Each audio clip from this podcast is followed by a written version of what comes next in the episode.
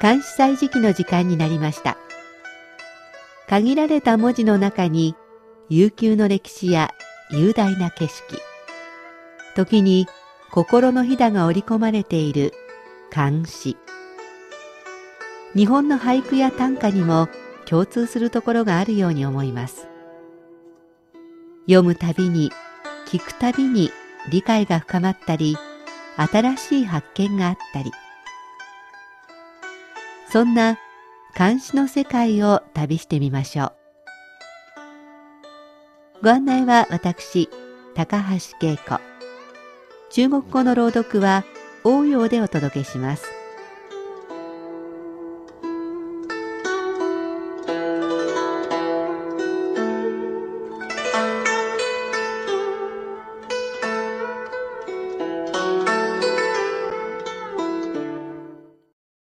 昨日7月7日は七夕でしたね。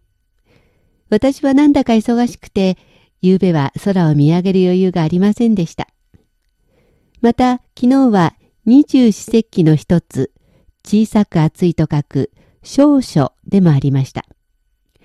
北京では本格的な暑さは少し前から始まっていますが、次の節気が大きく暑い、大暑ですから、日本ならいよいよ暑さの本番、夏が始まる頃です。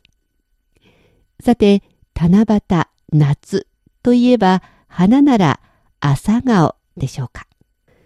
残念ながら北京で朝顔を見たことはありませんが、同じように早起きの花が見頃を迎えています。蓮の花です。あちこちの公園にはだいたい池があって、この花を楽しむことができます。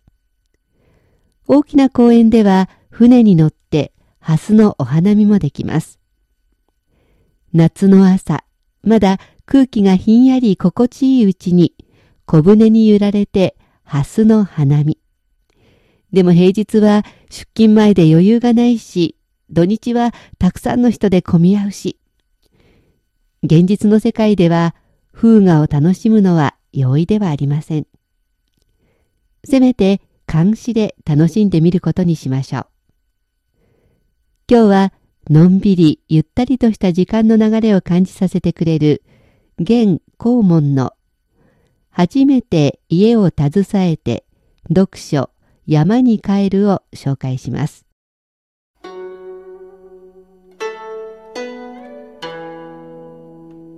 出妾家还读书山，元好问。岂得田园自在身，不乘还更入红尘。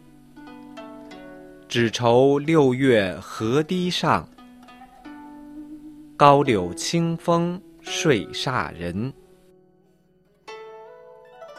初めて家を携えて読書山に帰る。元光門。恋得たり田園自在のみ、またさらに後人にいるをなさず。ただ憂う6月の家庭のほとり、交流の清風人を推察するを。もう一度中国語で聞いてください。出妾家还读书山，元好问。岂得田园自在身，不乘还更入红尘。只愁六月河堤上，高柳清风睡煞人。願いが叶って田園で自由自在の身になった。もう再び世間の塵にまみれることはしない。今心配するのは、川の包みのほとりの柳を吹き抜けてきた6月の爽やかな風が、読書三昧の私をぐっすりと眠り込ませること。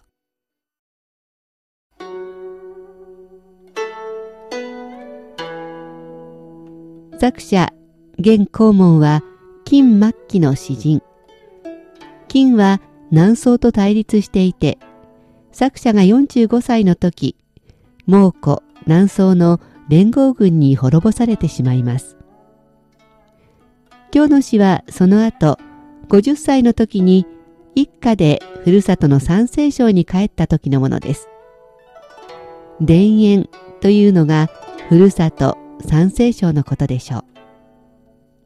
紅の塵と書く紅塵は日本語と同じ意味。俗世間の煩わしい雑事のこと。6月というのは今の暦なら5月くらい。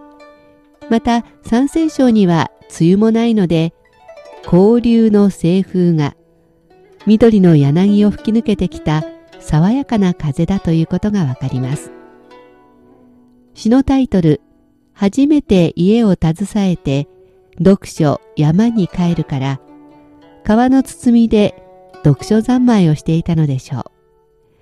爽やかな風が吹き渡り、思わずうたた寝してしまうことが、今唯一の心配事だと言っています。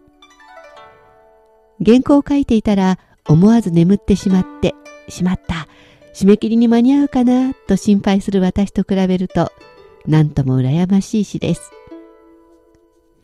ではおしまいにもう一度聞いてください。出妾家还读书山，元好问。